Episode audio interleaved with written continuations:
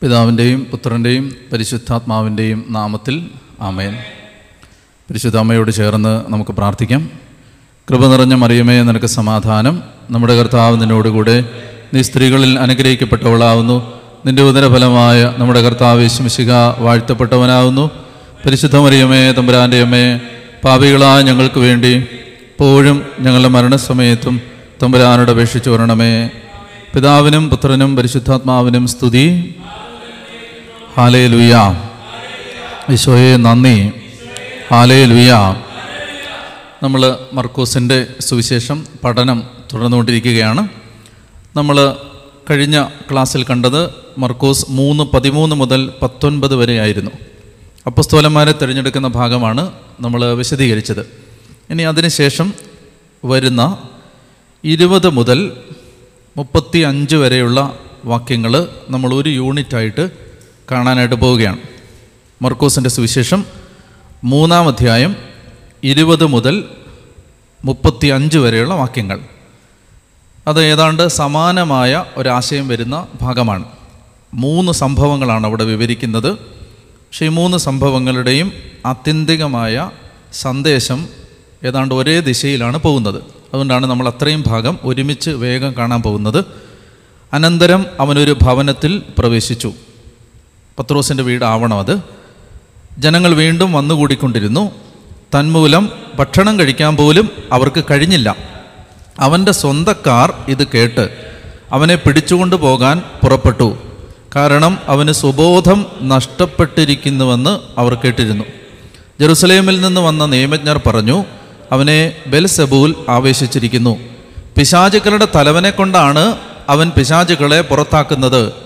അവൻ അവരെ അടുത്ത് വിളിച്ച് ഉപമകൾ വഴി അവരോട് പറഞ്ഞു സാത്താന് എങ്ങനെയാണ് സാത്താനെ പുറത്താക്കാൻ കഴിയുക? അന്തഛിദ്രമുള്ള രാജ്യം നിലനിൽക്കുകയില്ല. അന്തഛിദ്രമുള്ള ഭവനവും നിലനിൽക്കുകയില്ല. സാത്താൻ തനിക്ക് തന്നെ എതിരായി തലയുയർത്തുകയും ഭിന്നിക്കുകയും ചെയ്താൽ അവന് നിലനിൽക്കുക സാധ്യമല്ല. അതവന്റെ അവസാനമായിരിക്കും. ശക്തനായ ഒരുവന്റെ ഭവനത്തിൽ പ്രവേശിച്ച് വസ്തുക്കൾ കവർച്ച ചെയ്യണമെങ്കിൽ ആദ്യമേ അവനെ ബന്ധിക്കണം. അതിനുശേഷമേ കവർച്ച നടത്താൻ കഴിയൂ. സത്യമായി ഞാൻ നിങ്ങളോട് പറയുന്നു മനുഷ്യമക്കളുടെ എല്ലാ പാപങ്ങളും അവർ പറയുന്ന ദൂഷണങ്ങളും ക്ഷമിക്കപ്പെടും. എന്നാൽ പരിശുദ്ധാത്മാവിനെതിരായി ദൂഷണം പറയുന്നവന് ഒരു കാലത്തും പാപത്തിൽ നിന്ന് മോചനമില്ല. അവൻ നിത്യപാപത്തിന് ഉത്തരവാദിയാകും. അവനിങ്ങനെ പറഞ്ഞത് തനിക്ക് അശുദ്ധാത്മാവുണ്ട് എന്ന് അവർ പറഞ്ഞതിനാലാണ്. അവന്റെ അമ്മയും സഹോദരന്മാരും വന്ന് പുറത്തു നിന്നുകൊണ്ട് അവനെ വിളിക്കാൻ ആളയച്ചു. ജനക്കൂട്ടം അവന് ചുറ്റും ഇരിക്കുകയായിരുന്നു.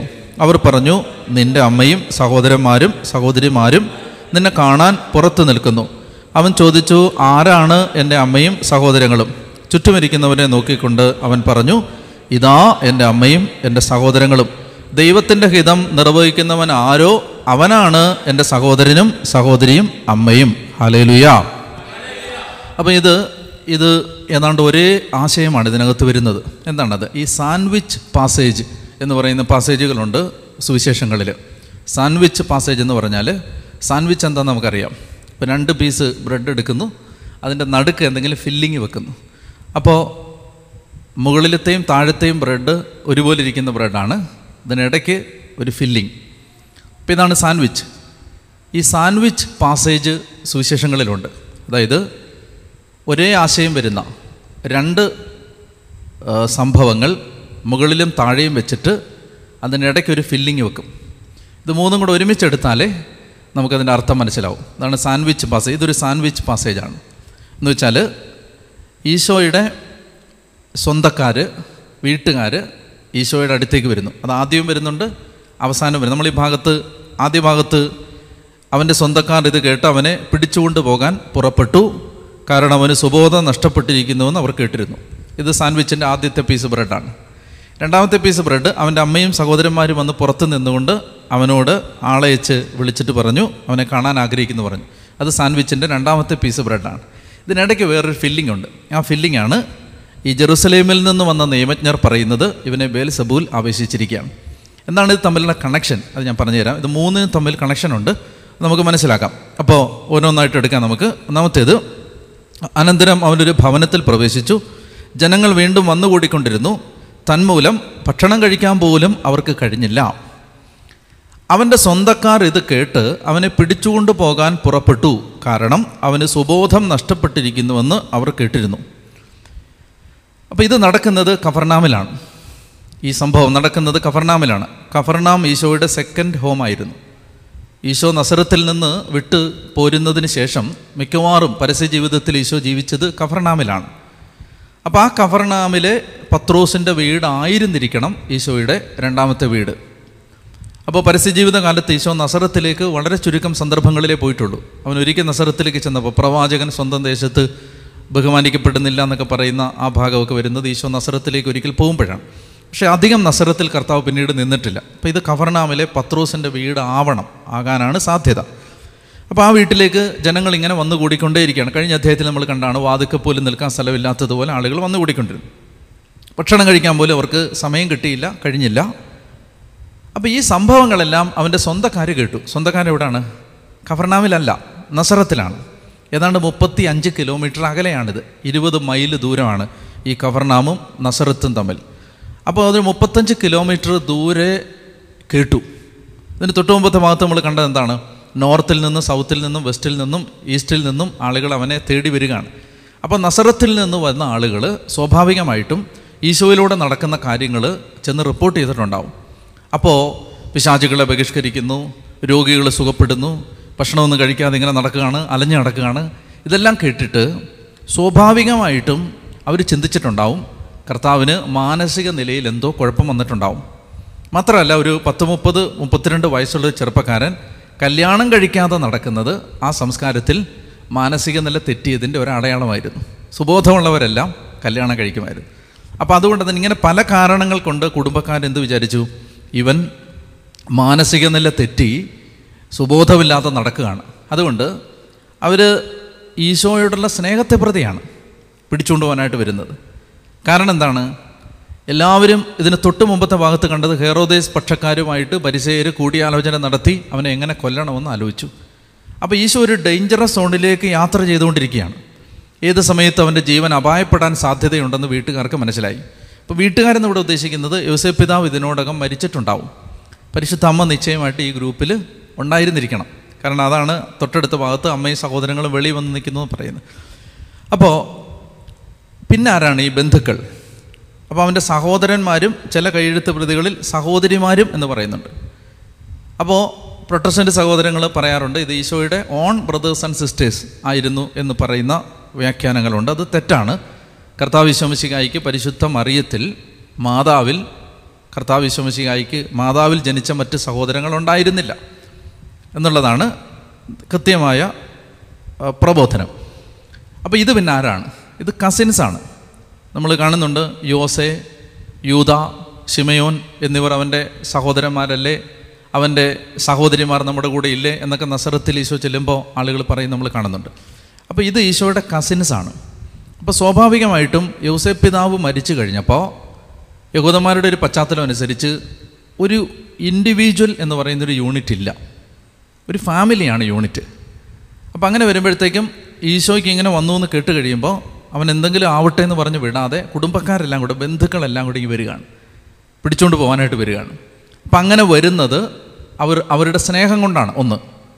രണ്ടാമതായിട്ട് അവർ കേൾക്കുന്ന എന്താണ്? ഇവൻ പിശാചുക്കളെ ബഹിഷ്കരിക്കുകയാണ്. പിശാചുക്കളെ ബഹിഷ്കരിക്കുന്നത് അവർ ചിന്തിച്ചു ചിലപ്പോൾ ഇവനെ പിശാച് ബാധിച്ചിരിക്കുന്നത് കൊണ്ടായിരിക്കും. മാനസിക രോഗവും പൈശാചിക ബാധയും ഒന്നാണെന്ന് വിചാരിച്ചിരുന്നൊരു കാലമാണത്. അപ്പോൾ അതുകൊണ്ട് mental illness was always identified with possession of the evil spirit അപ്പോൾ സുബോധം നഷ്ടപ്പെട്ടു എന്ന് വീട്ടുകാർ ചിന്തിച്ചാൽ അതിന്റെ അർത്ഥം എന്താണ്? എന്നെ പിശാജ് ബാധിച്ചിട്ടുണ്ട് എന്നവർ ചിന്തിച്ചു. അതാണ് ഈ കണക്ഷൻ താഴോട്ട് വരുമ്പോൾ നിയമജ്ഞരും ജെറുസലേമിൽ നിന്ന് വന്ന സ്ക്രൈബ്സ് ഒക്കെ പറയാൻ പോകുന്നു ഇവനെ പിശാജ് ബാധിച്ചിരിക്കുന്നു എന്നാണ്. അപ്പോൾ വീട്ടുകാരും അത് തന്നെ ചിന്തിച്ചിട്ടുണ്ടാവും. അത് മർക്കോസ് എക്സ്പ്ലിസിറ്റായിട്ട് പറയുന്നില്ലെന്നേ ഉള്ളൂ. കുടുംബക്കാരും അവന്റെ സഹോദരന്മാരും യോഹന്നാൻ പറയുന്നുണ്ട് അവന്റെ സഹോദരന്മാർ പോലും അവനിൽ വിശ്വസിച്ചിരുന്നില്ല. ഏഴാം അധ്യായത്തിൽ പറയുന്നുണ്ട് യോഹന്നാൻ. അപ്പോൾ ആദ്യത്തെ സുവിശേഷ വേലയുടെ ആദ്യത്തെ ഒരു സ്റ്റേജിൽ പരിശുദ്ധ അമ്മയെ മാറ്റി നിർത്താം. സ്വാഭാവികമായിട്ടും പരിശുദ്ധ അമ്മ നൂറ് ശതമാനം ഈശോയെ വിശ്വസിക്കുകയും ഈശോയിലൂടെ നടക്കുന്ന ദൈവിക പ്രവൃത്തികളെ മനസ്സിലാക്കുകയും ചെയ്തിട്ടുണ്ട്. പക്ഷേ അവന്റെ സഹോദരന്മാരിൽ ആരും തന്നെ അവനിൽ വെളിപ്പെട്ട ഈ കൃപയെ മനസ്സിലാക്കിയവരല്ല. അപ്പം അതുകൊണ്ട് തന്നെ അവർ ഇവനെ പിശാജ് ബാധിച്ചിട്ടുണ്ടാവും. സുബോധമില്ലാതെ നടക്കുകയാണ്. ആഹാരം പോലും കഴിക്കാതെ നടക്കുകയാണ്. അലഞ്ഞ് നടക്കുകയാണ് എന്ന് കണ്ടപ്പോൾ അവരെന്ത് ചെയ്തു? പിടിച്ചുകൊണ്ട് പോരാ പോകാനായിട്ട് വന്നു. അതാണ് ആ പശ്ചാത്തലം.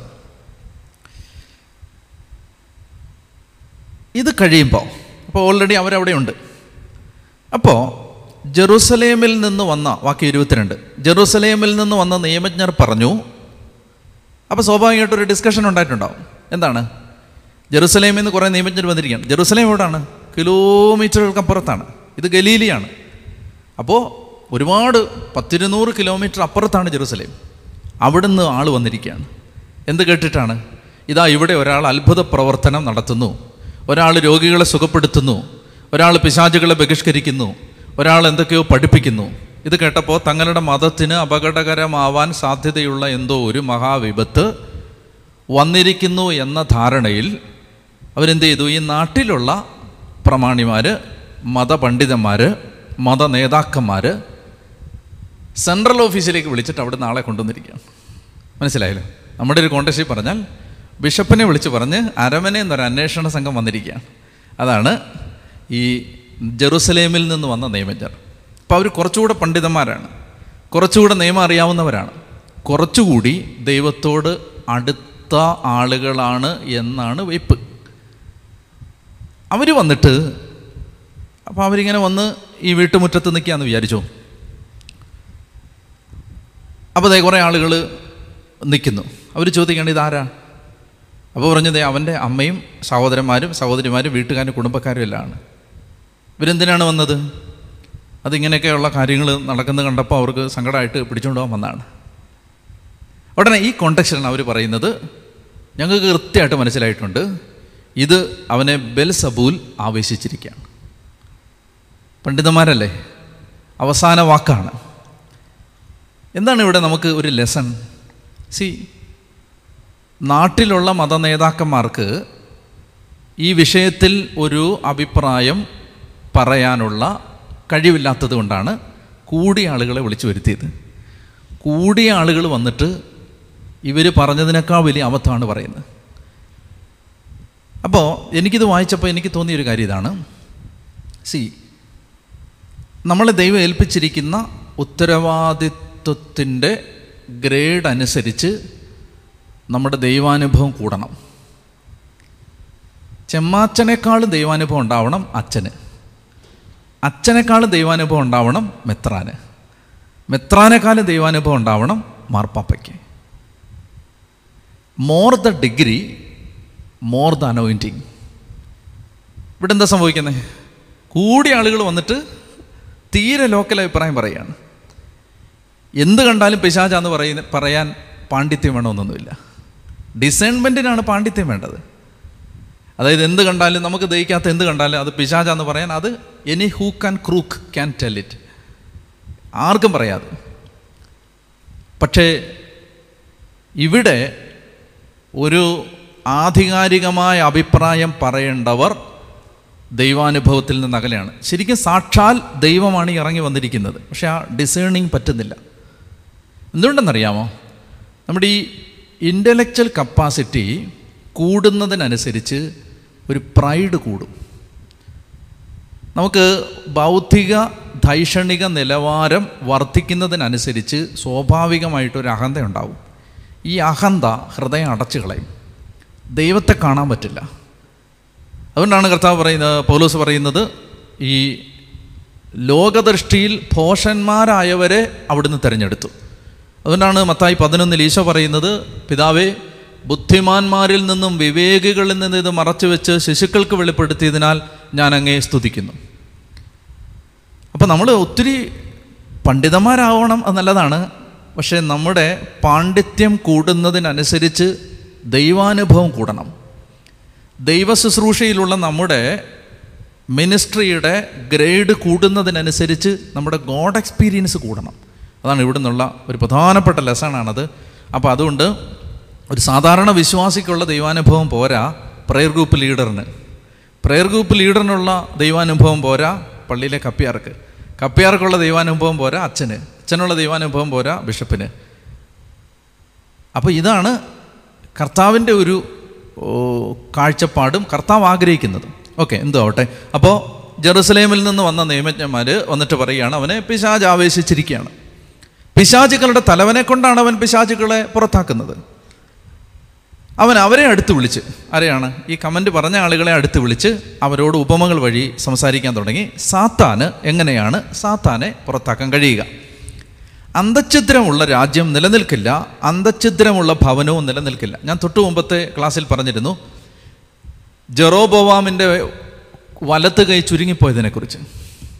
അന്തഛിദ്രമുള്ളൊരു അത്.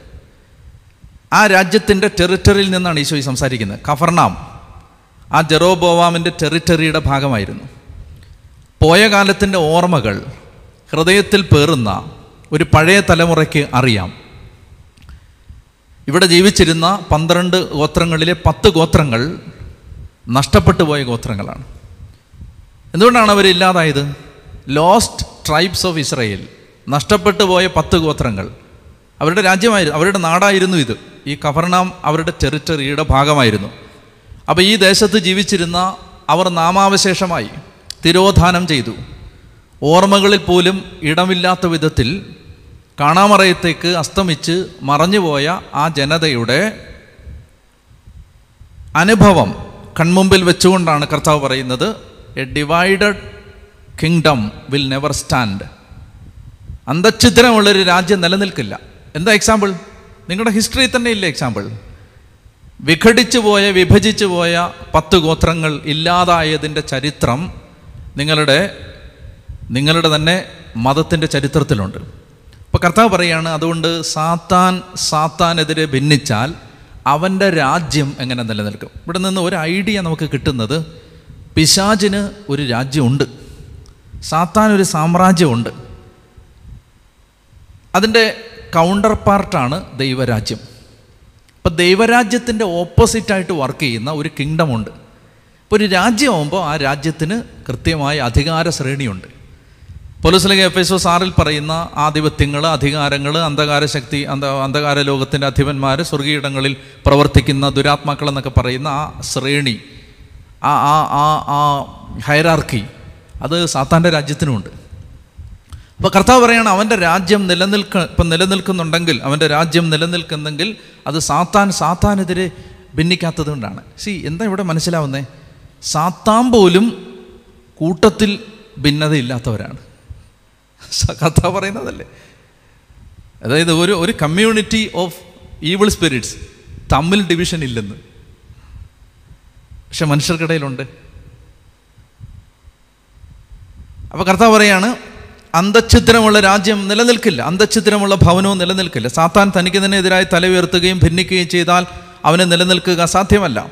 ശക്തനായ ഒരുവന്റെ ഭവനത്തിൽ പ്രവേശിച്ച്. ആരാണ് ഈ ശക്തൻ? പിശാജാണ് പിശാചിനെ കർത്താവ് വിളിക്കുകയാണ് ദ സ്ട്രോങ് മാൻ. ശക്തനാണ്. ശക്തനായ ഒരുവന്റെ ഭവനത്തിൽ പ്രവേശിച്ച് അവന്റെ രാജ്യത്തിൽ പ്രവേശിച്ച് അവന്റെ വസ്തുക്കൾ കവർച്ച ചെയ്യണമെങ്കിൽ ആദ്യം തന്നെ അവനെ ബന്ധിക്കണം. അതിനുശേഷമേ കവർച്ച നടത്താൻ പറ്റൂ. അപ്പോൾ Satan is the strong man. ശക്തനായവൻ പിശാചാണ്. പക്ഷേ അവനെ ബന്ധിക്കുന്നവൻ അവനേക്കാൾ ശക്തനാണ്. കർത്താവാണ് സ്ട്രോങ്ങർ മാൻ. കർത്താവാണ് അവനേക്കാൾ ശക്തിയുള്ളവൻ. അപ്പോൾ കർത്താവ് പറയാണ് ഞാൻ എന്താണ് ഈ ചെയ്തുകൊണ്ടിരിക്കുന്നത്? ഞാൻ പിശാചുക്കളെ ബഹിഷ്കരിക്കുന്നത് എന്താണെന്ന് വിശദീകരിക്കുകയാണ്. കർത്താവ് പറയാണ് ഞാൻ ചെയ്യുന്ന മിനിസ്ട്രി എന്താണ്? ഞാൻ ചെയ്യുന്നത് ഇതാണ്.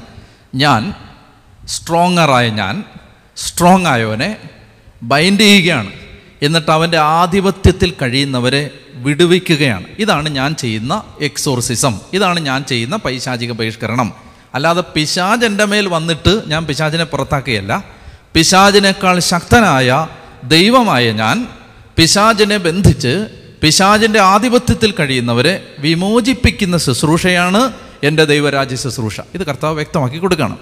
ശക്തനായ ഒരുവന്റെ ഭവനത്തിൽ പ്രവേശിച്ച് വസ്തുക്കൾ കവർച്ച ചെയ്യണമെങ്കിൽ ആദ്യമേ അവനെ ബന്ധിക്കണം. അതിനുശേഷമേ കവർച്ച നടത്താൻ പറ്റൂ. എന്നിട്ട് പറയുകയാണ് സത്യമായി ഞാൻ നിങ്ങളോട് പറയുന്നു മനുഷ്യമക്കളുടെ എല്ലാ പാപങ്ങളും അവർ പറയുന്ന ദൂഷണങ്ങളും ക്ഷമിക്കപ്പെടും. എന്നാൽ പരിശുദ്ധാത്മാവിനെതിരായി ദൂഷണം പറയുന്നവൻ ഒരു കാലത്തും പാപത്തിൽ നിന്ന് മോചനമില്ല. അവൻ നിത്യപാപത്തിന് ഉത്തരവാദിയാകും. അവൻ ഇങ്ങനെ പറഞ്ഞത് തനിക്ക് അശുദ്ധാത്മാവുണ്ടെന്ന് പറഞ്ഞതിനാലാണ്. എന്താണ്? Sin against the Holy Spirit പരിശുദ്ധാത്മാവിനെതിരായ പാപം എന്താണ്? അത് സഭയുടെ ഔദ്യോഗിക പ്രബോധനം അനുസരിച്ച് രക്ഷ കിട്ടില്ല എന്ന ഒരു ചിന്തയാണ് പരിശുദ്ധാത്മാവിനെതിരായ പാപം. എനിക്ക് രക്ഷ കിട്ടില്ല. അല്ലെ കുറച്ചുകൂടെ ക്ലിയർ ആയിട്ട് പറഞ്ഞാൽ യേശുക്രിസ്തുവിലൂടെയുള്ള രക്ഷ എനിക്ക് ആവശ്യമില്ല എന്ന് പറയുന്നതാണ് പരിശുദ്ധാത്മാവിനെതിരായ പാപം. അതായത് കർത്താവ് പറയുകയാണ് സൗജന്യമായി നിന്നെ രക്ഷിക്കാൻ ഞാനിതാ കുരിശിൽ മരിച്ചു. നീ ഇത് വിശ്വസിക്കുമ്പോൾ നിനക്ക് രക്ഷ കിട്ടും. അപ്പോൾ ഒരാൾ പറയുകയാണ് എനിക്ക് ആ രക്ഷ ആവശ്യമില്ല. എനിക്ക് ആ സാൽവേഷൻ വേണ്ട. എന്ന് ഒരാൾ cut and right denial of the salvation wrought about through Jesus Christ യേശുവിലൂടെ കടന്നു വന്ന രക്ഷയെ ഒരാൾ അന്ധമായി റിജക്റ്റ് ചെയ്യുന്നതാണ് പരിശുദ്ധാത്മാവിനെതിരായ പാപം. ഇവിടെ ഈ കോണ്ടെക്സ്റ്റിൽ പരിശുദ്ധാത്മാവിനെതിരായ പാപം എന്ന് പറയുന്നത് പരിശുദ്ധാത്മാവിന്റെ പ്രവൃത്തിയെ പിശാചിൽ ആരോപിച്ചതാണ്. പരിശുദ്ധാത്മാവ് ചെയ്ത പ്രവൃത്തിയുടെ ഓദർ ആ പ്രവൃത്തി ചെയ്ത ആ ആ പ്രവൃത്തി ചെയ്ത കർത്താവ് പിശാചാണെന്ന് പറയുകയാണ്. അതാണ് ഇവിടെ പരിശുദ്ധാത്മാവിനെതിരെ പാപം. അതായത് ഈശോ പരിശുദ്ധാത്മാവിനാൽ പിശാചിനെ ബഹിഷ്കരിച്ചപ്പോൾ നിയമജ്ഞർ ജെറുസലേമിൽ നിന്ന് വന്ന നിയമജ്ഞർ പറയുകയാണ് അവൻ പിശാജിനെ കൊണ്ടാണ്. പരിശുദ്ധാത്മാവ് ചെയ്തൊരു പ്രവൃത്തിയെ പിശാജിൽ ആരോപിച്ചതാണ് ഇവിടെ പരിശുദ്ധാത്മാവിനെതിരായ പാപം. നമ്മുടെ ജീവിതത്തിലേക്ക് വരുമ്പോഴും എപ്പോഴും നമുക്ക് അറിയാത്ത കാര്യങ്ങളെക്കുറിച്ച് ഒരു ബ്ലൈൻഡ് ഒപ്പീനിയൻ പറയാതിരിക്കുന്നതാണ് നല്ലത്. ഒത്തിരി കാര്യങ്ങൾ. ഞാൻ കഴിഞ്ഞ ദിവസം പറഞ്ഞില്ലേ മൾട്ടിപ്പിൾ ഡൈവേഴ്സിറ്റി ഓഫ് മിനിസ്ട്രി ഉണ്ട് സഭയിൽ കാരണം പന്ത്രണ്ട് അപ്പസ്തോലന്മാർ പന്ത്രണ്ട് തരക്കാരായിരുന്നു. പന്ത്രണ്ട് അപ്പസ്തോലന്മാർക്കും പന്ത്രണ്ട് ടൈപ്പ് മിനിസ്ട്രികളാണ് ഉണ്ടായിരുന്നത്. പന്ത്രണ്ട് പേരിലും പ്രവർത്തിച്ചിരുന്നത് പന്തക്കുസ്ഥാനത്ത് നമ്മൾ കാണുന്നില്ലേ? ഓരോരുത്തരുടെ മേലും ആ അഗ്നി വരുന്നുണ്ട്. ഒരാളുടെ മേൽ വന്ന അഗ്നിയല്ല വേറൊരാളുടെ മേൽ വരുന്നത്. അഭിഷേകത്തിന് ഫോട്ടോസ്റ്റാറ്റ് കോപ്പിയില്ല. ഒരാളുടെ കൃപയല്ല വേറൊരാളുടെ കൃപ. അപ്പോൾ അങ്ങനെ വരുമ്പോൾ ഓരോരുത്തരിലും ദൈവാത്മാവ് വെളിപ്പെടുന്നത് ഓരോ വിധത്തിലാണ്. അപ്പം നമ്മളുമായി അത് യോജിച്ച് പോകുന്നില്ല എന്ന് കരുതി അത് പിശാചാണെന്ന് പറയാൻ പാടില്ല. അങ്ങനെ ബ്ലൈൻഡായിട്ട് അഭിപ്രായം പറയുന്ന ആളുകളുണ്ട്. അറിവില്ലാത്ത മനുഷ്യർ നമ്മളങ്ങനെ പറയും ചിലപ്പോൾ എന്താണ്? ഇത് അതൊക്കെ പിശാചായിരിക്കും. അങ്ങനെ പറയാൻ പാടില്ല. എന്താണ് അതിന്റെ ഗ്രാവിറ്റി? ദൈവാത്മാവാണ് ഇത് ചെയ്യുന്നതെങ്കിൽ നമ്മളത് പിശാചിൽ ആരോപിച്ചാൽ കർത്താവ് പറയാണ് അതൊരു നിത്യ പാപത്തിന്റെ ഭാരം നമ്മുടെ മേൽ കൊണ്ടുവരും. അത് നിസ്സാര കാര്യമല്ലത് അപ്പോൾ എന്ത് കാര്യമാണെങ്കിലും ഇപ്പോൾ നമുക്ക് ചിലപ്പോൾ അപ്രൂവ് ചെയ്യാൻ പറ്റുന്നില്ല. ഒരാളിലൂടെ നടക്കുന്ന ദൈവിക പ്രവൃത്തി നമ്മൾ ചിന്തിക്കുന്ന ഒരു വിധത്തിലല്ല. അപ്പോൾ പറയരുത് അവിടെ അത് പിശാചായിരിക്കും ഇത് പിശാചായിരിക്കും എന്ന് പറയരുത്. പ്രത്യേകിച്ച് നമ്മൾ നമ്മൾ വിശ്വാസം ഇപ്പോൾ കത്തോലിക്ക സഭ അംഗമല്ലാത്ത ഒരാളിലൂടെ ദൈവപ്രവൃത്തി നടക്കുന്നു. ഉടനെ അതെല്ലാം പിശാചാന്ന് പറയരുത്. ഏത് വേലിക്കെട്ടിന് പുറത്തും ദൈവത്തിന് പ്രവർത്തിക്കാം. ദൈവത്തെ നമ്മൾ ഒരു ചതുര വടിവിനകത്ത് ഒതുക്കി നിർത്തരുത്. നമ്മൾ വരയ്ക്കുന്ന ഒരു ക്യാൻവാസിനകത്ത് നിൽക്കുന്ന ആളല്ല ദൈവം. ദൈവത്തിന് ആരിലൂടെയും പ്രവർത്തിക്കാം. അപ്പോൾ അങ്ങനെ വരുമ്പോൾ എന്തെങ്കിലുമൊക്കെ ദൈവിക പ്രവൃത്തികൾ നടക്കുമ്പോൾ അത് നമ്മൾ വരച്ച വരയ്ക്കകത്തല്ലാത്തത് കൊണ്ട് അത് പിശാചാണെന്ന് പറയരുത്. ആ ഒരു ഒരു ഒരു ഹൃദയം അടഞ്ഞ അവസ്ഥ ഉണ്ടാവാതെ ഒരു തുറവി ഉണ്ടാവണം എന്നുള്ളൊരു മെസ്സേജ് കൂടി നമുക്കിതിനകത്തുനിന്ന് കിട്ടുന്നുണ്ട്. അപ്പോൾ പരിശുദ്ധാത്മാവിനെതിരായി ദൂഷണം പറയുന്നവന് ഒരു കാലത്തും പാപത്തിൽ നിന്ന് മോചനമില്ല. അവൻ നിത്യപാപത്തിന് ഉത്തരവാദിയാകും. അവൻ ഇങ്ങനെ പറഞ്ഞത് തനിക്ക് അശുദ്ധാത്മാവുണ്ടെന്ന് പറഞ്ഞതിനാലാണ്. വളരെ വളരെ കോൺഫ്ലിക്റ്റിംഗ് ആയ ഒരുപക്ഷെ തെറ്റിദ്ധാരണ വരാൻ സാധ്യതയുള്ളൊരു പാസേജാണ് അടുത്തത്. പരിശുദ്ധ അമ്മയേശോ വളരെ അടപടലം. അപമാനിച്ച് വിട്ടതായിട്ട് ഇതിനെ വ്യാഖ്യാനിക്കുന്ന ആളുകളുണ്ട്. യഥാർത്ഥത്തിൽ എന്താണ് ഇതിന്റെ അർത്ഥം? നമ്മൾ ചിന്തിക്കുന്ന അല്ല അതിന്റെ അർത്ഥം. നമുക്കത് മനസ്സിലാക്കാനായിട്ട് ശ്രമിക്കാം. അവന്റെ അമ്മയും സഹോദരന്മാരും വന്ന് അപ്പോൾ എന്ത്? ഇതെല്ലാം നടക്കുമ്പോൾ ഇവർ പുറത്ത് നിൽക്കുകയാണല്ലോ. അപ്പോൾ അമ്മയും സഹോദരന്മാരും നേരത്തെ സ്വന്തക്കാരെന്നേ പറഞ്ഞോളൂ. അമ്മയുടെ കാര്യം പറഞ്ഞിട്ടില്ലായിരുന്നു. മർക്കോസിന്റെ സുവിശേഷത്തിലെ പരിശുദ്ധ അമ്മയെക്കുറിച്ചുള്ള പരിശുദ്ധ അമ്മ നേരിട്ട് പ്രത്യക്ഷപ്പെടുന്ന ഏക റെഫറൻസാണിത് ഈ ഒറ്റ റെഫറൻസേ ഉള്ളൂ. മാതാവിനെക്കുറിച്ച് മാർക്കിലുള്ള അവന്റെ അമ്മ റെഫറൻസ് ഉണ്ട് തേർഡ് പാർട്ടി റെഫറൻസ് പക്ഷെ ഡയറക്റ്റായിട്ട് സീനിലേക്ക് വരുന്ന ഒറ്റ രംഗമേ രംഗമുള്ളത്. ഇത് മാത്രമേ ഉള്ളൂ. അവിടെയാണെങ്കിൽ ശരിക്കും അപ്പാരൻലി അമ്മ ഇൻസൾട്ട് ചെയ്യപ്പെടുമോ പെടുന്നോ എന്നൊരു ഒരു ഒരു ധാരണ നമുക്ക് വരികയും ചെയ്യാം. അപ്പോൾ എന്താണ് ഇതിന്റെ അർത്ഥം? ശരിക്കും നമുക്കൊന്ന് വായിച്ചു നോക്കാം. അവന്റെ അമ്മയും സഹോദരന്മാരും വന്ന് പുറത്ത് നിന്നുകൊണ്ട് അവനെ വിളിക്കാൻ ആളയച്ചു. നിങ്ങൾ ഈ രംഗം ഇമാജിൻ ചെയ്യണം വിഷ്വലൈസ് ചെയ്യണം. കർത്താവ് വീടിനകത്തിരിക്കുകയാണ്. വീട്ടിൽ നിറയെ ആളുകളാണ്. ബാൽക്കണിയിലൊക്കെ ആളുണ്ട്. വാതിക്കലൊക്കെ ആളുണ്ട്. പെട്ടെന്ന് അവർക്ക് അങ്ങോട്ട് കയറി ചെല്ലാൻ പറ്റില്ല. അപ്പോൾ ആരോടെങ്കിലും ഏതെങ്കിലും ഒരു ശിഷ്യനോട് മാതാവ് പറഞ്ഞിട്ടുണ്ടാവും മോനെ ഞാൻ ഈശോയുടെ അമ്മയാണ് മമ്മി വന്നിട്ടുണ്ടെന്ന് ഒന്ന് പറ. ഏറ്റവും സാധാരണമായ വിധത്തിൽ ഒരു നാടകീയതയില്ലാതെ പരിശുദ്ധ അമ്മ മാതാവിന്റെ സ്വഭാവം നമുക്ക് വായിച്ചെടുക്കാവുന്നേ ഉള്ളൂ. അങ്ങനെ ഇടിച്ചു കയറുന്ന ഒരാളല്ല കുറേ നേരം വെയിറ്റ് ചെയ്തിട്ടുണ്ടാവും. കർത്താവിന്റെ ഒരു പ്രശ്നം എന്താണ്? പഠിപ്പിക്കാൻ തുടങ്ങിയാൽ നിർത്തില്ല. ചിലപ്പോൾ ഒരു ദിവസം രണ്ട് ദിവസം മൂന്ന് ദിവസമൊക്കെ അപ്പം വർദ്ധിപ്പിക്കുന്ന രംഗത്തെ നമ്മൾ കാണുന്നുണ്ട്. രണ്ട് മൂന്ന് ദിവസമൊക്കെ ചിലപ്പോൾ പ്രസംഗിച്ച് കളയും. അപ്പോൾ കർത്താവ് ഈ ദൈവരാജ്യം ഷെയർ ചെയ്യാനുള്ള ആഗ്രഹം അതിതീക്ഷ്ണമായിട്ട് കർത്താവിന്റെ ഉള്ളിൽ കിടക്കുന്നുണ്ട്. ഈശോ കണ്ടിന്യൂസ് ആയിട്ട് പഠിപ്പിച്ചിട്ടുണ്ടാവും. ഇവർ വെളി നിൽക്കുന്നത് കർത്താവ് മറന്നുപോയിട്ടുണ്ടാവും ചിലപ്പോൾ നേരത്തെ അറിഞ്ഞതായിരിക്കും മറന്നുപോയിട്ടുണ്ടാവും അപ്പോൾ എന്നിട്ട് ഇവർ പുറത്ത് വന്ന് നിന്നിട്ട് കുറേ മണിക്കൂറുകൾ കഴിഞ്ഞ് എവിടുന്ന പത്ത് മുപ്പത്തഞ്ച് കിലോമീറ്റർ ദൂരെ നിന്നാണ് വരുന്നത് വണ്ടി വിളിച്ച് വന്നതൊന്നുമല്ലല്ലോ നടന്നായിരിക്കും വന്നേ. ഇതൊരു അവരെ സംബന്ധിച്ചിടത്തോളം വലിയ പരിചയമുള്ളൊരു സ്ഥലമാണോ നിർബന്ധമില്ല അപ്പം അങ്ങനെ വരുമ്പോൾ ഇവർ പുറത്ത് വന്ന് നിന്നിട്ട് ഒന്നും ഈശോയെ കാണാൻ പറ്റുന്നില്ല. അപ്പം അങ്ങനെ വരുമ്പോൾ ആരെങ്കിലും ഒരാളെ വിളിച്ചിട്ട് വൈകുന്നേരം ആയെന്ന് വെച്ചോ ആരെങ്കിലും ഒരാളെ വിളിച്ചിട്ട് പറഞ്ഞു മക്കളെ ഇത് അമ്മച്ചി വന്നിട്ടുണ്ടെന്ന് പറയാൻ പറഞ്ഞു. ഈ ആൾ ചെന്ന് പറഞ്ഞു. പറഞ്ഞപ്പോഴേക്കും സ്വാഭാവികമായിട്ടും ശിഷ്യന്മാരെന്തായാലും മാതാവാണെന്ന് പറയുമ്പോൾ പുറത്ത് നിർത്താൻ സാധ്യതയില്ല. വാതുക്കൽ ആളെയൊക്കെ മാറ്റി വാതുക്കൽ കൊണ്ടുവന്ന് കർത്താവിനെ കാണാവുന്ന ഒരു പൊസിഷനിൽ നിർത്തിയിട്ടുണ്ടാവും. അപ്പോൾ ഈശോയ്ക്ക് അമ്മയെ കാണാം. അപ്പോൾ ഈ ആൾ വന്നിട്ട് പറയുകയാണ് ദേ അമ്മ വന്ന് നിൽപ്പുണ്ട് എവിടെ? ദേ അവിടെ. നിങ്ങൾ ചിന്തിക്കുന്നുണ്ടോ? കർത്താവ് ഉടനെ മുഖം അങ്ങ് ഗൗരവമാക്കി സീരിയസ് ആയി മൈൻഡ് ചെയ്യാതിരുന്നു? ഒന്നുമില്ല. ഞാനിങ്ങനെയാണ് വിചാരിക്കുന്നത്. കർത്താവ് ഇങ്ങനെ കൈ കാണിച്ച് കാണും. ഇത്തിരി നാളായിട്ടുണ്ടോ അമ്മയെ കണ്ടിട്ട്. അമ്മ തന്നെയുള്ളൂ വീട്ടിൽ. അപ്പോൾ കർത്താവ് ഇങ്ങനെ ഗ്രീറ്റ് ചെയ്തിട്ടുണ്ടാവും. അപ്പോൾ ഈ വന്ന് പറഞ്ഞ ആൾ പറഞ്ഞത് അടുത്തിരിക്കുന്നവരൊക്കെ കേട്ടില്ലേ? നിന്റെ അമ്മയും സഹോദരന്മാരും അടുത്ത് നിൽക്കുന്നു. ഉടനെ കർത്താവ് പറയാണ് ഒരു കാര്യം എനിക്ക് നിങ്ങളോട് പറഞ്ഞു തരാനുണ്ട്. ആരാണ് എന്റെ അമ്മ? ആരാണ് എന്റെ സഹോദരന്മാർ? ദൈവത്തിന്റെ ഇഷ്ടം നിർവഹിക്കുന്നവരാരോ അവരാണ് എന്റെ അമ്മയും എന്റെ സഹോദരന്മാരും സഹോദരിമാരും. നിങ്ങളിപ്പോൾ എന്റെ അമ്മയെ എന്റെ അമ്മച്ചിയെ ഈ വാതുക്ക കൊണ്ടുവന്ന് നിർത്തിയിട്ട് ഇത്രയും പേര് എൻട്രി ചോദിച്ചിട്ടും അകത്തോട്ട് കയറ്റാതെ ഇരുന്ന് നിങ്ങൾ എന്റെ അമ്മ വന്നപ്പം നിങ്ങൾ അകത്തോട്ട് കയറ്റിയില്ലേ? എന്തുകൊണ്ടാണ് നിങ്ങൾ അകത്തോട്ട് കയറ്റുന്നത്? Because she is my biological mother എനിക്ക് ജന്മം തന്ന എന്നെ പ്രസവിച്ച സ്ത്രീ ആയതുകൊണ്ടാണ്. എന്നെ പ്രസവിച്ച എന്റെ അമ്മയായതുകൊണ്ടാണ് നിങ്ങൾ വേറെ ആർക്കും കൊടുക്കാത്തൊരു ആനുകൂല്യം കൊടുത്ത് അവിടെ കൊണ്ട് നിർത്തിയിരിക്കുന്നത്. എന്നാൽ അവൾ എന്റെ അമ്മയാവുന്നത് എന്നെ പ്രസവിച്ചത് കൊണ്ടല്ല. എനിക്ക് ഈ ഭൂമിയിൽ അറിയാവുന്ന മനുഷ്യരിൽ ഏറ്റവും പെർഫെക്റ്റായി ദൈവഹിതം അനുസരിച്ച സ്ത്രീ ആയതുകൊണ്ടാണ് അവൾ എന്റെ അമ്മയാവുന്നത്. പ്രസവിച്ചതുകൊണ്ടല്ല ദൈവത്തെ അനുസരിച്ചതുകൊണ്ടാണ് അവൾ എന്റെ അമ്മയാവുന്നത്. അതുകൊണ്ട് അവളെ നിങ്ങൾ മാനിക്കേണ്ടത് എനിക്ക് ജന്മം തന്നതുകൊണ്ടല്ല മറിച്ച് എന്റെ വാക്ക് പൂർണമായും അനുസരിച്ച ഈ പ്രപഞ്ചത്തിലെ ഒരുപക്ഷെ ആദ്യത്തെ വ്യക്തി ആയതുകൊണ്ടാണ് എന്നിട്ട് ഈശോ എന്ത് ചെയ്തിട്ടുണ്ടാവും? ഈശോ തന്നെ ചെന്ന് അമ്മച്ചിയെ വിളിച്ചുകൊണ്ട് വന്ന് ഇവിടെ ചേർത്ത് നിർത്തി പറഞ്ഞിട്ടുണ്ടാവും ഇവളെന്റെ അമ്മയായിരിക്കുന്നത്? പ്രസവിച്ചതുകൊണ്ടല്ല മറിച്ച് എന്റെ അപ്പന്റെ ഹിതം അനുസരിച്ചതുകൊണ്ടാണ്. എന്നിട്ട് കർത്താവ് എക്സ്പ്ലെയിൻ ചെയ്തിട്ടുണ്ടാവും നിങ്ങൾക്കറിയുമോ ഒരു ഉത്തരവും കിട്ടാത്തൊരു സമയത്ത് സ്വർഗത്തിൽ നിന്നൊരു ദൂതം വന്നിട്ട് ഒരു കുഞ്ഞ് ജനിക്കുമെന്നും ആ കുഞ്ഞ് അത്യുന്നതിന്റെ പുത്രനാണെന്നും നീ പരിശുദ്ധാത്മാവിനാൽ ഗർഭിണിയാവുമെന്നും ഒക്കെ പറഞ്ഞപ്പോൾ ഒരായിരം സംശയങ്ങളുടെ സാധ്യത ഒരു മനുഷ്യന്റെ മനസ്സിൽ സ്വാഭാവികമായി ഉണ്ടാകാവുന്ന ഒരു സാഹചര്യത്തിൽ ഒരു ചോദ്യം പോലും ചോദിക്കാതെ ഇതാ കർത്താവിന്റെ ദാസി എന്ന് പറഞ്ഞ് എല്ലാ വചനവും അനുസരിച്ച കർത്താവ് അരളി ചെയ്ത കാര്യങ്ങൾ നിറവേറുമെന്ന് വിശ്വസിച്ച ആ ഭാഗ്യമാണ് എന്റെ അമ്മയുടെ ഭാഗ്യം.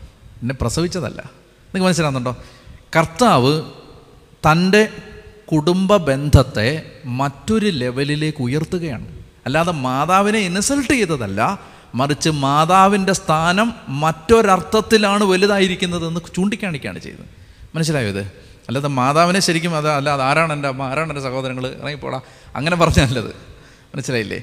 അങ്ങനെയാണ് പ്രൊട്ടസ്റ്റന്റ് സഹോദരങ്ങൾ അതിനെ വ്യാഖ്യാനിച്ച് മാതാവിനെ തള്ളിക്കളയാൻ ഉപയോഗിക്കുന്ന ഒരു ടൂളായിട്ട് ഇത് മാറ്റുന്നത്. അപ്പോൾ കർത്താവ് പറയാണ് ദൈവത്തെ അനുസരിച്ചു എന്ന പേരിലാണ് ഇവൾ. നിങ്ങൾ അകത്തോട്ട് എന്നിട്ട് നാച്ചുറലി ഞാൻ പൂർണമായിട്ട് എനിക്ക് വിശ്വാസമുണ്ട്.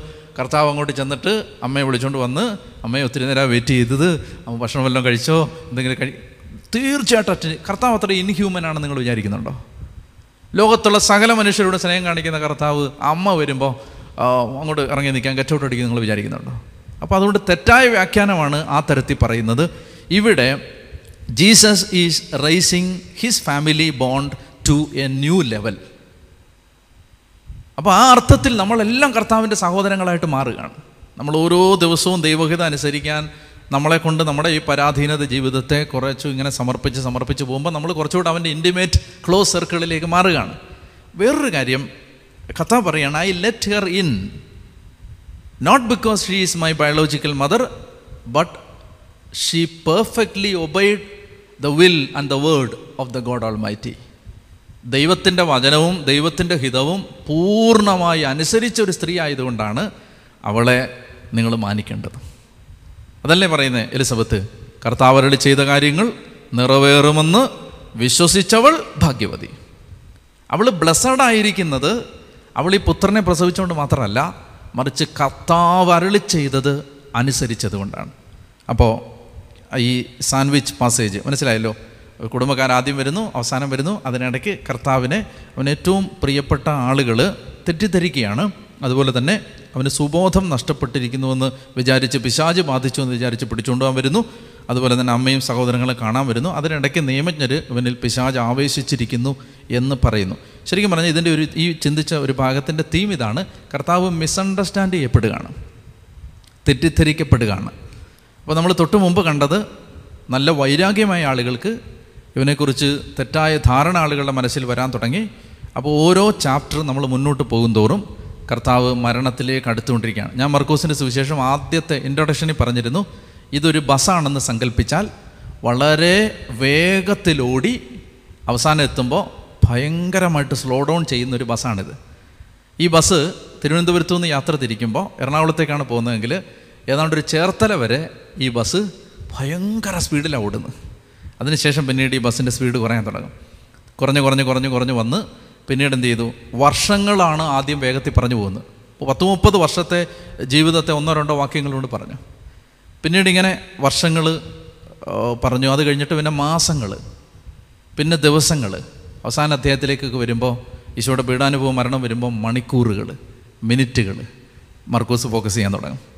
അപ്പോൾ ശരിക്കും പറഞ്ഞാൽ ഈശോയുടെ പീഡാനുഭവ വാരത്തിന് ആ പീഡാനുഭവ ആഴ്ചയിൽ നടന്ന സംഭവങ്ങൾക്ക് എഴുതിയ ഒരു ഇൻട്രഡക്ഷനാണ് ശരിക്കും പറഞ്ഞാൽ മർക്കോസിന്റെ സുവിശേഷത്തിന്റെ ആദ്യത്തെ ഒരു പത്ത് അധ്യായങ്ങൾ അത് ശരിക്കും ഒരു ഇൻട്രഡക്ഷൻ പോലെ എഴുതിയതാണ്.